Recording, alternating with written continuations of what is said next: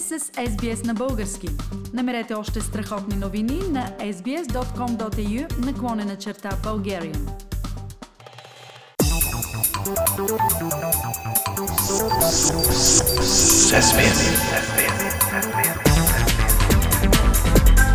Акценти на седмицата.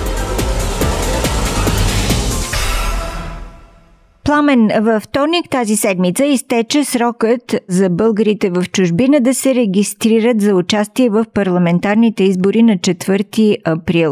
Какви резултати по този повод бяха обявени в България? А в случая имаме нещо като рекорд, Филип. Тази година за участие в изборите са официално записани от Централната избирателна комисия над 87 000 души, които живеят извън България.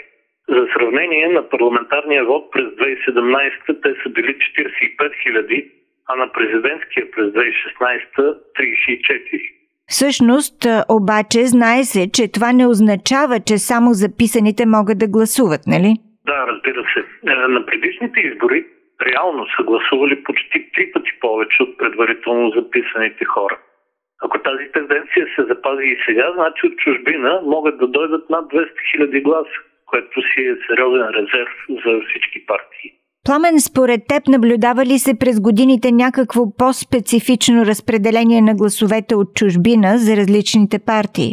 Единствената трайна тенденция, която можем да отчетем е силната подкрепа за движението за права и свободи от Турция. И това е нормално, като си има предвид, че в края на 80-те години около 350 хиляди турци бяха прогонени от комунистическия режим тук както и факта, че ДПС няма проблем да води активна кампания сред тях. Иначе от демократичния свят обикновено има известен превес на гласовете за центристски и тесни демократични партии пред Българската социалистическа партия и другите леви. Но това е относително и тези гласове от сега трудно могат да се слагат в сметките за победа или поражение. Предполагам, че и тази година гласоподавателите извън България са най-много в Турция. Къде още обаче? А Великобритания и Германия са другите две най-активни страни. Доста назад от тях са Испания и Съединените щати, където също има големи български общности. Австралия е с 422 заявки за гласуване и доста изпреварва съседните балкански страни – Сърбия, Румъния и Македония. Пламен, а продължава ли коронавирусът да заплашва нормалното провеждане на изборите? Е, сега сме в третата вълна на заразата. Фили тя продължава да расте. Броя на заразените дневно е над 20% от тестовете. Болниците са пълни, расте и смъртността. Специалисти, включително вече и български, доказаха, че основен фактор за това е връщането на децата в училище. Но министъра на образованието още се държи неадекватно и твърди, че това не е вярно. А до седмица ще усетим ефекта и от другия важен фактор за бума на заразата – отварянето на заведенията.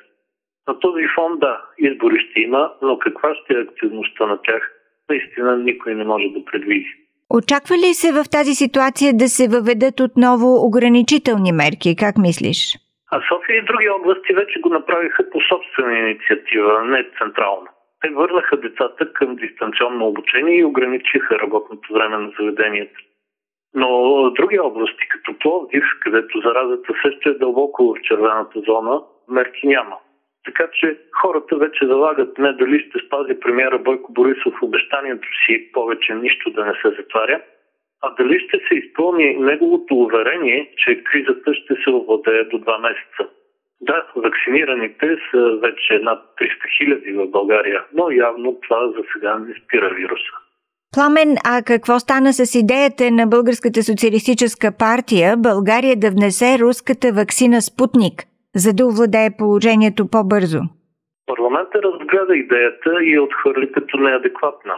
Това е напълно в тон с позицията на Европейския съюз, чийто представител каза преди дни – да се внася руската вакцина без тя да е одобрена от съответните европейски органи е като игра на руска рулетка. Изявление, което без руснаците те поискаха извинение, но така и не са го получили все още. Пламени все пак две европейски страни, Словакия и Унгария, закупиха Спутник. Това не е ли поредният сериозен проби в единството на Европейския съюз? Определено е пробив в единството, но лошото е, че Европа е пробита не само по отношение на вакцината, а и по отношение на своята сигурност. Три последни изявления трасират това. Първо, френският президент Емануел Макрон каза пред Financial Times. Никой не може да ме убеди, че НАТО днес е структура, която е от съществено значение. Съюза е създаден да се противопоставя на Варшавския договор, а вече няма Варшавски договор. Това не е ли вярно? Не, Филип. Това е опорна точка, която Кремъл повтаря от 30-летия. Иначе всички знаят, че Варшавския договор беше само колективен параван за московските имперски амбиции. Защо Макрон се прави, че не го знае, е друга тема. Но в прав текст му отговори шефа на НАТО Йен Столтенберг. Алианса подкрепя всички усилия на европейците в отбраната, стига да допълват НАТО, защото Европейския съюз сам не може да защити Европа. И е прав Столтенберг. Например, Германия, която е европейски економически гигант, но и европейско военно джуже, не може да защити себе си. Какво остава за страни като Литва, Латвия, Естония, Полша, Румъния, България? И тук идва третото изявление. Германският външен министр Хайко Мас вторник заяви, че Берлин вижда възможност да се подобри обмена между гражданските общества на Германия и Русия и смята това за приоритет. Къде Берлин видя съществуването на гражданско общество в Русия си остава пълна загадка. А и дали Алексей Навални от затвора, където се намира, защото има гражданска позиция и смелост да я изрази, е одобрил изказването на МААС. Съмнявам се. Но е факт. Напоследък Берлин демонстрира все по-голямо нетърпение да паднат ограниченията заради агресивните действия на Русия, за да може да върти бизнес с нея. Това не е добра новина за Европейския съюз, включително и за България. Пламен Сенов. Акценти на седмицата. Искате да чуете още истории от нас? Слушайте в Apple Podcast, Google Podcast, Spotify или където и да е.